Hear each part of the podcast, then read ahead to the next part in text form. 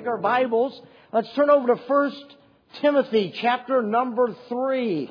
1 Timothy chapter number 3 in your Bibles this evening. I want us to think a little bit about deacons, a fitting uh, part of our family talent night uh, in the COVID year. And uh, we thank God for everyone who uses their talents and their abilities to be able to serve God and, uh, and see God's church move forward in fulfilling the Great Commission. And uh, a vital part of that work is a team of church officers serving as a team united together, and that has great value in the life and ministry of a church.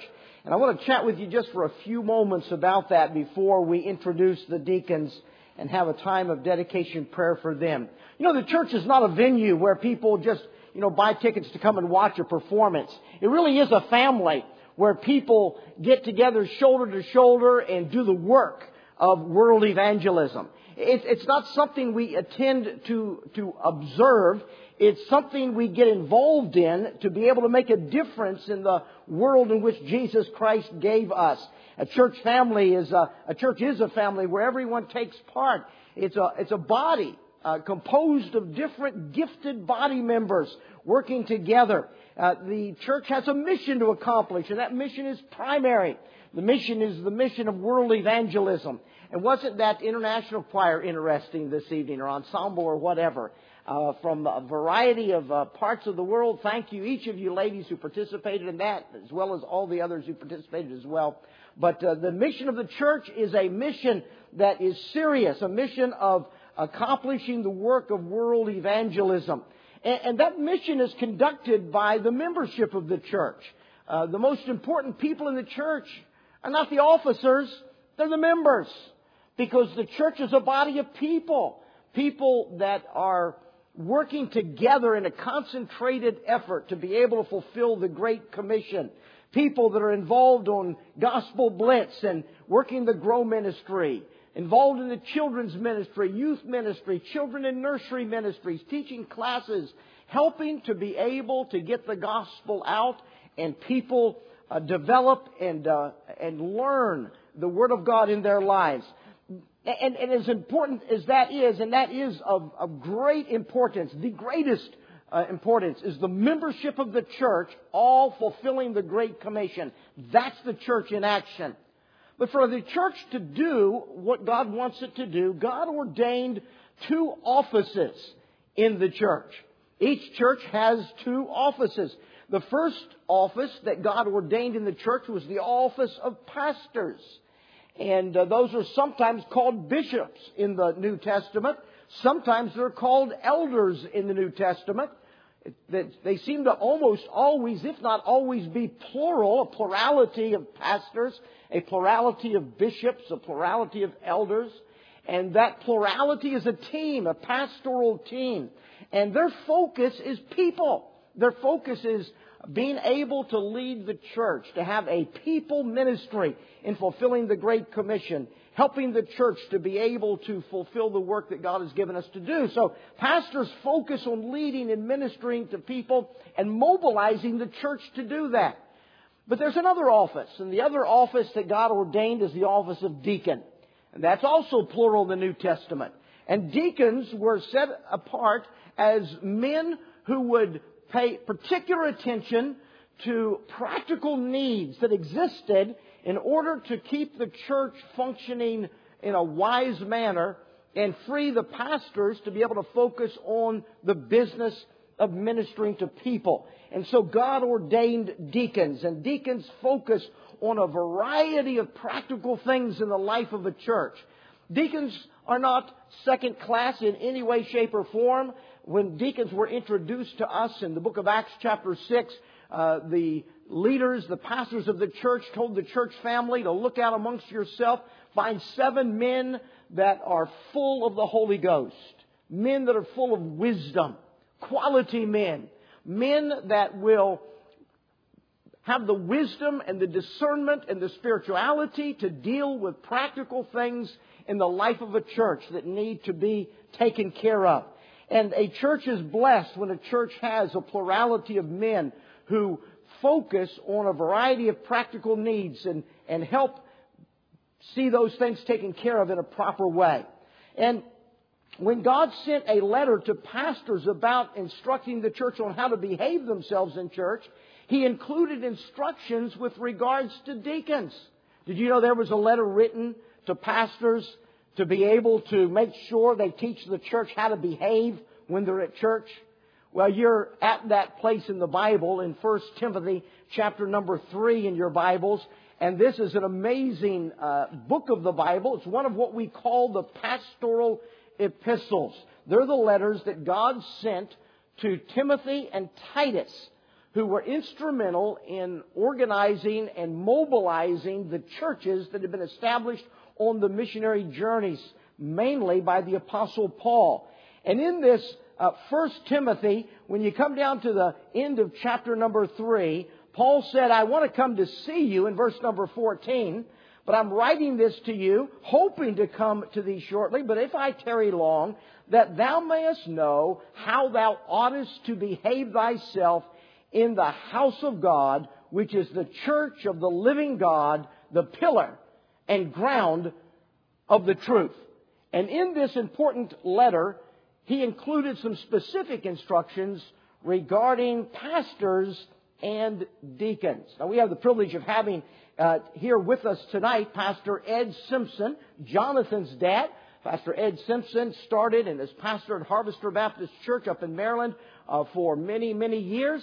And uh, he and his wife, Christina, are here with us tonight. And uh, he's going to come and read to us uh, 1 Timothy chapter number 3, this great chapter focusing on the office of bishops or pastors and the office of deacons. And so it's a privilege to have uh, Brother Ed Simpson uh, and I are of the same, close to the same age, of the same uh, generation perhaps.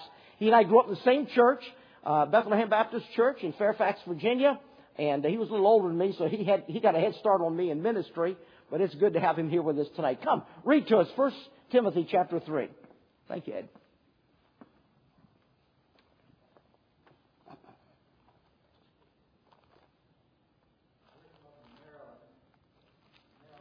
Has different regulations. I don't want to get arrested when I go back to Maryland. So we're, we're sitting back in the back room, okay? I'm not just a separatist Baptist. And I can really speak from experience about deacons. Over 44 years of pastoring at Harvester and then being an associate pastor before that, I've watched some very good men serve as a deacon, a deacon, a servant. My idea about a deacon, they are a servant to the church. But I think first off, they are a servant to the Lord, but then a servant to the pastor. And we've had tremendous men to be able to serve their pastor. What a blessing. I want to read out of 1 Timothy chapter 3 verse 1. This is a true saying. If a man desires the office of a bishop, he desireth a good work. A bishop then must be blameless, the husband of one wife, vigilant, sober, of good behavior, given to hospitality, apt to teach, not given to wine, no striker, not greedy of filthy lucre, but patient, not a brawler, not covetous, one that ruleth well his own house, having his children in subjection with all gravity. For if a man knows not how to rule his own house, how shall he take care of the church of God? Not a novice, lest being lifted up with pride he fall into the condemnation of the devil. Moreover, he must have a good report of them which are without, lest he fall into reproach and the snare of the devil. Likewise must the deacons be grave, not double tongued, not given to much wine, not greedy of filthy lucre holding the mystery of the faith in a pure conscience. But let these also first be proved. Then let them use the office of a deacon, being found blameless. Even so must their wives be grave, not slanderers, sober, faithful in all things. Let the deacons be the husbands of one wife, ruling their children and their own houses well. For they that have used the office of a deacon well purchase to themselves a good degree and great boldness in the faith which is in Christ Jesus. These things I write unto thee, hoping to come unto thee shortly.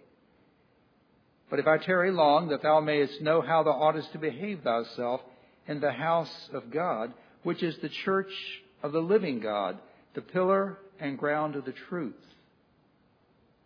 And without controversy, great is the mystery of godliness. God was manifest in the flesh, justified in the spirit, seen of angels, preached unto the Gentiles, believed on in the world, received up into glory. Thank you, Pastor.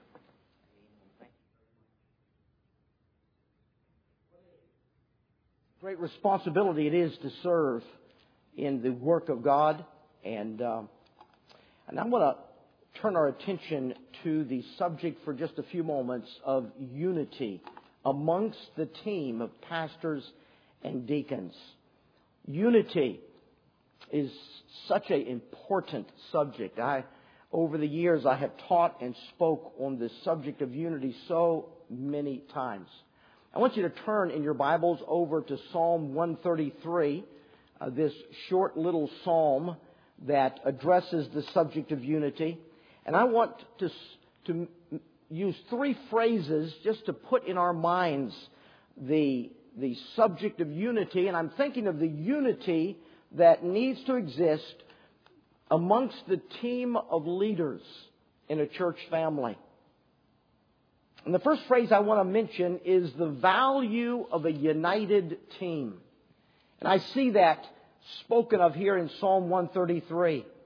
The Bible says, Behold how good and how pleasant it is for the brethren to dwell together in unity.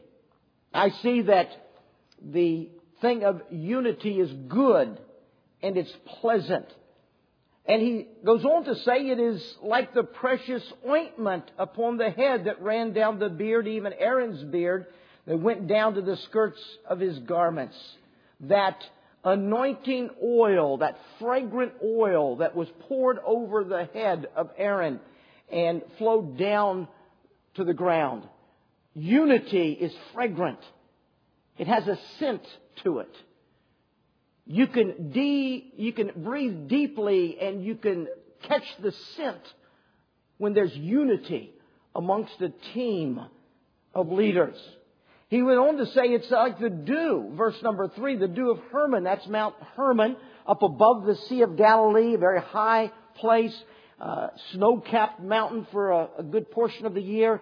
And as the, the dew would descend down from, from, uh, from Hermon to the mountains of Zion, for there the Lord commanded the blessing, even life forevermore. Unity is refreshing. It's like the refreshing feel of that, that dew that would come down off from the mountain. I learned that unity is good and it's pleasant. I learned that unity is fragrant and refreshing.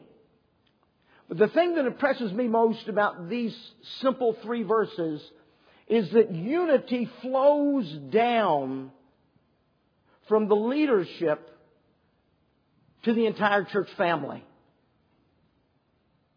like the fragrant oil that would be poured on the top of Aaron's head that would drain down onto his garments and would drain all the way down to the ground.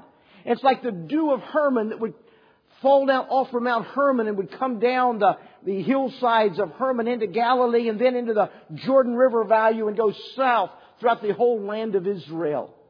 Unity begins at the top and flows down.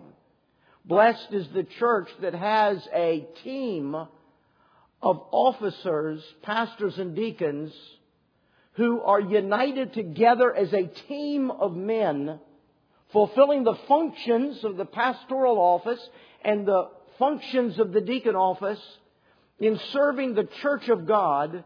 And when that team is united, when that team is loyal to Christ, loyal to Christ's church, and loyal to one another as leaders, working as a united team, that is good, it's pleasant, It's fragrant and it's refreshing to a church family. And it flows from a united team of leaders throughout every ministry and every part of the church family. I've studied the theme of unity throughout the New Testament in particular, and I've learned that from Ephesians chapter 4 that unity is a priority that needs to be sought by a church family. Why do I say that? Because Ephesians chapter 1, 2, and 3 is all about the doctrine of salvation, how we get saved. And then he turns at the beginning of chapter 4, because you're saved. And then he introduces the theme of unity. And then later on in chapter 4, he introduces the theme of purity. God's two top desires for the life and function of His church is that every church might enjoy unity and purity in its family. A united church who is living, who are living pure lives are far more apt to fulfill the Great Commission in their lifetime than a church that is divided, fussing, gossiping, and complaining and living worldly lives. That kind of a church doesn't get much work done for Jesus Christ. And so I've learned that unity was the very first thing God mentioned in the book of Ephesians after laying the foundation of how God saves a sinner. He then wants that sinner in a body of believers, a family who enjoy unity together. That unity starts with a team of leaders. I've also learned in studying the Word of God that unity is not only a priority to be sought, it's a doctrine to be studied. The entire book of Philippians is all about unity in the church. My, what a doctrinal study the book of Philippians is. As the Bible lays out the life of the church at Philippi and what unity was and why they needed it and how they acquired it and what could rob them of it and what they needed to do to be a people that were united together. Unity is a doctrine that needs to be studied. And then I also learned from 1 Corinthians, a church that, if any church in the New Testament that didn't have unity, it was the church at Corinth. They were a messed up church. And when God sent them a letter, after his salutation in the first about nine verses of chapter one, he immediately exhorted them, I beseech you that you speak the same thing and be of one mind. He challenged that divided church. And he said to them, you need to make unity in your church a goal that you reach for there in Corinth. So when I study the New Testament, the epistles, the letters written to churches, and the letters written about how churches function. I have learned over the years that unity in a church family is a priority that must be sought actively. It's a doctrine that must be studied clearly, and it's a goal that must be reached for by every member in the church. Why? Because a church can't be strong if it's not united. And where does unity come from? Well, it comes from the Holy Spirit. First, Ephesians 4 tells us, keep the unity of the Spirit. The uh, word of is the preposition of origin. The unity that originates with the Spirit of God. Only the Holy Spirit can produce unity in a church family. How does he do that? Philippians explains how he does that. And it begins with a team of leaders, pastors and deacons, united together in love with Jesus Christ, in love with Jesus' church, loyal to Jesus, loyal to Jesus' church, and loyal to one another as a team of men working together for the sake of Jesus Christ through their church.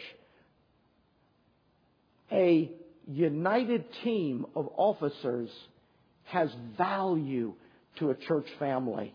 Let me throw out a second phrase. A united team is pictured on the wall behind me. The picture of a united team, one of the pictures we see of a united team is in Exodus chapter 17. Israel had just come out of Egypt. They didn't fight their way out. They came out because God opened a door and brought them out on the basis of what He did. And then brought them out as a result of the blood of a Passover lamb applied to their homes. Now they didn't fight their way out. They left Egypt by the mighty power of God. But you know, as soon as they got out of Egypt, they had to start fighting.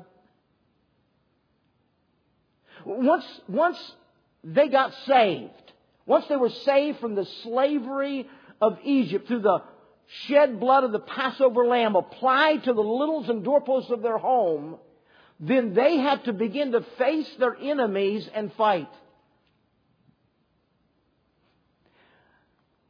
Welcome to the Amalekites in Rephidim. And they had to fight their way to be able to overcome their enemies. Once we get saved, we didn't have to fight to get saved, but once we got saved by the grace of God, we then had to face enemies that we have to, to fight. And what a picture we see of unity. Because we see the nation of Israel, the men of war in the valley, engaged in conflict with the enemies of their people.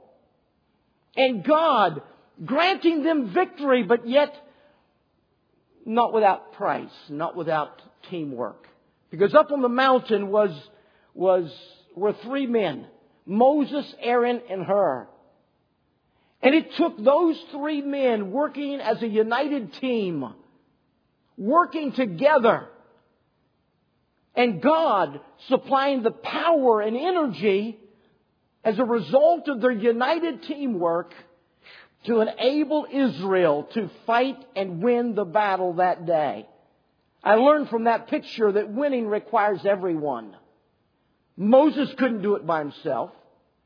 Aaron and Hur couldn't do it by themselves. Moses, Aaron, and Hur couldn't do it by themselves. It took the people down in the valley engaged in battle as well. But even with the leaders united together as a team on the mountain and the people in the valley engaging the enemy, they still couldn't win without God's power working through their united efforts to give them the victory. So we have a picture of teamwork. Winning requires everyone, the soldiers, the leaders, and the holders up of, of his hands. The winning required work, tired, persistent effort in the battle. And winning required God, giving the victory that only God could give. Winning required all of that. And so we have a picture of a united team with a group of people doing the work that needed to be done. But God supplying the energy and the power, the miracle, the spark to be able to make it effective and influential. We have the picture of unity. And then one last phrase, and that is the ordination of a united team. We have the value of a united team.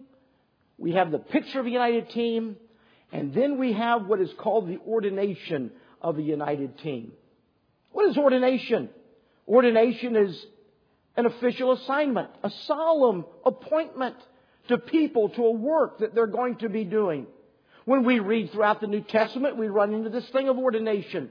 We read in Acts and in Titus that pastors were ordained. We saw that on Paul's first missionary journey, they ordained pastors, bishops in each of the churches that had been established on the first missionary journey. We read in Titus that Paul left Titus on the island of Crete for the purpose of organizing the churches that had been planted and to make sure that bishops were ordained to those ministries. We read in the pastoral epistles in both 1st and 2nd Timothy that Paul specifically addressed the laying on of hands on Timothy when Timothy was just entering into the ministry and he was officially set apart, ordained to the work to which God had called him. And then we read in the book of Acts of the deacons also being ordained as the pastors of the church instructed the church family to set apart seven men, godly men, wise men, Holy Spirit filled men They said, You bring them to us and we will appoint them. And it's the same word in the original language that was used of the ordaining or appointing of bishops or elders in the cities on the island of Crete. Yes, the deacons were ordained to the work to which God had called them. They were officially set apart. They were officially appointed with the laying on of hands we see in Acts chapter 6 verses 3 and 6. And with the laying on of hands, they prayed and dedicated those seven men to the work there in the church in Jerusalem. You see, laying on of hands is a picture. It's a picture of teamwork. It's a picture of unity.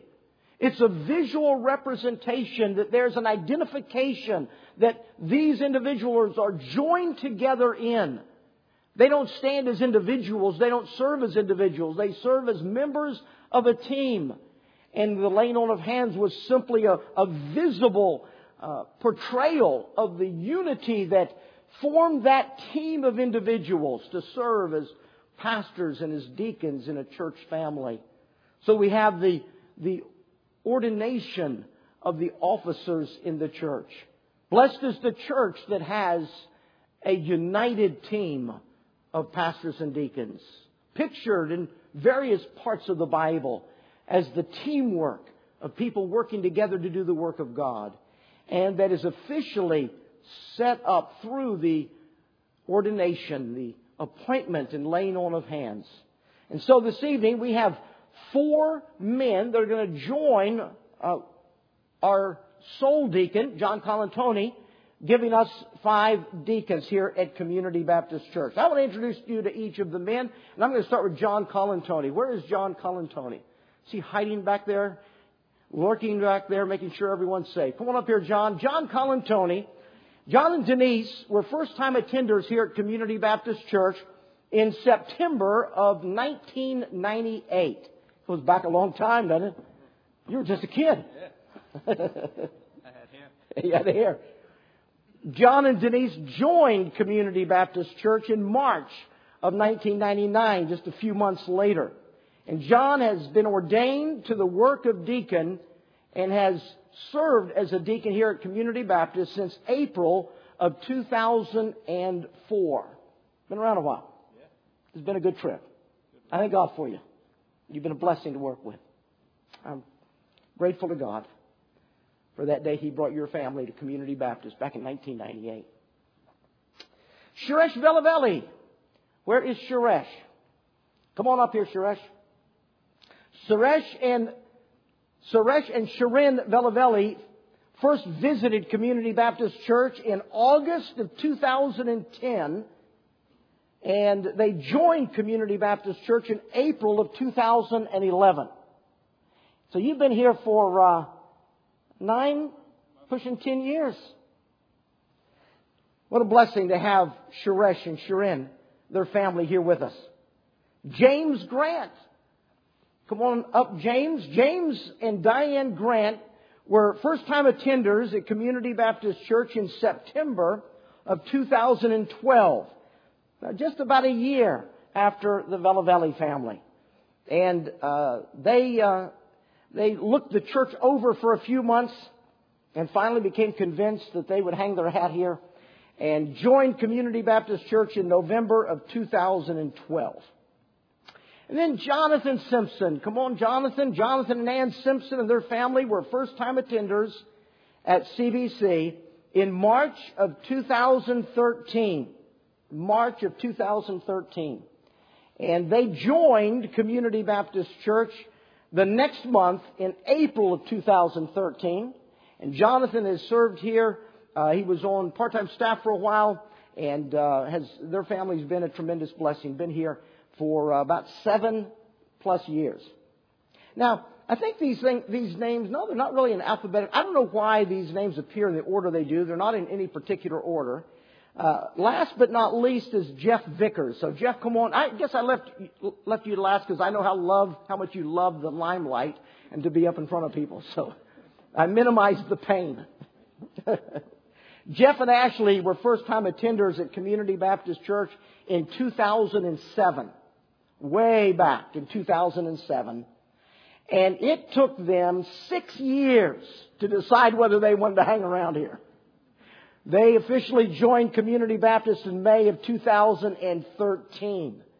Uh, they uh, took the, the, Jeff is a real thinker, and it took him a long time to figure out if he was going to uh, hitch his wagon to this star, but I'm glad he did. Actually, they were members of Fairfax Baptist Temple, and they came here on Wednesday nights because they couldn't get to FBT on Wednesday nights. They were at FBT on Sundays here on Wednesday nights. That lasted for a, a number of years, and then they became members here at Community Baptist Church. And uh, so, of these, the, the first I introduced you to, John, and the last, Jeff, uh, date back to the warehouse days. Uh, these are guys that uh, that have hung around since uh, back in the warehouse and uh, have all the stories of life at CBC in the warehouse days. And, um, and then, of course, Suresh and James and Jonathan uh, came to Community Baptist Church after moving into this facility, but they've survived the 11 year building program on the inside of the building. And that uh, says something for sure. Each of these men, John back in 2004, the other four men t- tonight, each of these men is being entrusted by the church family to provide leadership in a specific area of the life of the church. Areas that are not specifically related to pastoring people or the work of the Great Commission directly, but each of them supervising and leading in an area of church life of practical needs that, that need to be done, very important things that they work with other people in accomplishing. And uh, in order for the church to work smoothly, these men, vital and important part of a united team. And then finally, there's Ryan Comas. Come on up, Ryan. Ryan and Chris came to CBC way back, visited the first time in November of 2019. You made it for a year. And then they officially joined Community Baptist Church in July of 2020. And of course, my wife and I have been here since 1995 and joined in 1995 as well. I thank God for these men. The Bible tells us that through the life and ministry of a church, some, some people rise to the occasion in strategic times. Each of these men have been proven. The Bible says in the passage that Pastor uh, Ed Simpson read to us a few moments ago, those that are, let them first be proved. These men have each been proven. Uh, they have served in the area of ministry they're leading, the area of expertise that needs attention. They have served in those areas. They have led in those areas. They've shown themselves to be capable of taking care of those areas of church life. And so they come to us uh, as men who've been proven for the work that we're entrusting them to do. They won't do all the work, but they will be responsible for leading and making sure that they, those areas of ministry operate smoothly. And I thank God for each of the deacons, for Pastor Ryan as well on the pastoral level, uh, serving with me as a part of the pastoral team and being able to uh, uh, work to serve God and to accomplish the work of His ministry. And so these men come before you tonight for the uh, dedication of their lives for the leadership of the work of deacons here at Community Baptist Church. And I uh, couldn't be uh, more grateful to God for this night and for the team that God has brought together and that you have recognized. And so, don't you guys come on up and just join around the, the pulpit here? And uh, you five deacons, if you could just join right around there, Pastor Ryan. You can go over on that side. No, come on, deacons, just right on, right on up. And uh, and Pastor Ryan and I, I want to pray for you guys. Father, I thank you for these men. I thank you for your care in organizing the work of your church in such a way that your church, as a body of, of members, uh, can each be focused and, and be busy about the work of, of world evangelism. Lord, I thank you for Pastor Ryan joining the pastoral team along with me and for the opportunity for us to pastor your church. And Lord, I pray that you'll use each of us to minister to people and to, to give our lives, continue giving our lives for the uh, mobilization of your church family and the work of world evangelism. God, I thank you for these men who are being ordained tonight as deacons of Community Baptist Church. I thank you for their expertise. Each of these men have uh, gifts and talents and abilities that they have come forward and are willing for those abilities to be used for the, for the organization of the structure and the practical needs of your church. Lord, I thank you for the hours and hours of their time they volunteer and, and dedicate to the work of your church. I thank you for their expertise in each area of practical need that, that they uh, are responsible for and for their ability to make sure that those areas of practical need are taken care of. Allowing Pastor Ryan and I to focus our attention on pastoring people.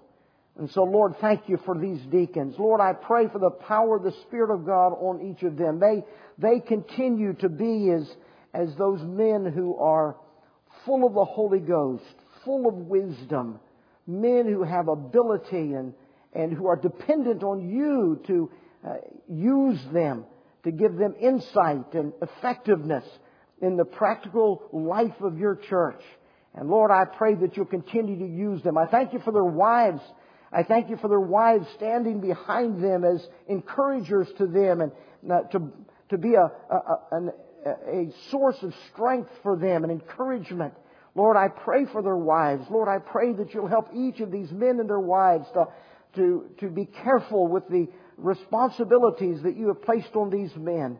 And Lord, may they be effective for you. God, we want you to be glorified. We want Jesus to be honored. We want the Great Commission to go around Northern Virginia and around the world. And Lord, I pray that this team of united men, loyal, committed, standing shoulder to shoulder as a team of men, God, would you use us? And may this church be strong. May the, the good, pleasant, fragrant, refreshing unity that permeates this team of men flow down throughout the church family, impacting the relationships, the lives of the members of CBC to your honor and to your glory. And Lord, I thank you for this. In Jesus' name I pray. Amen.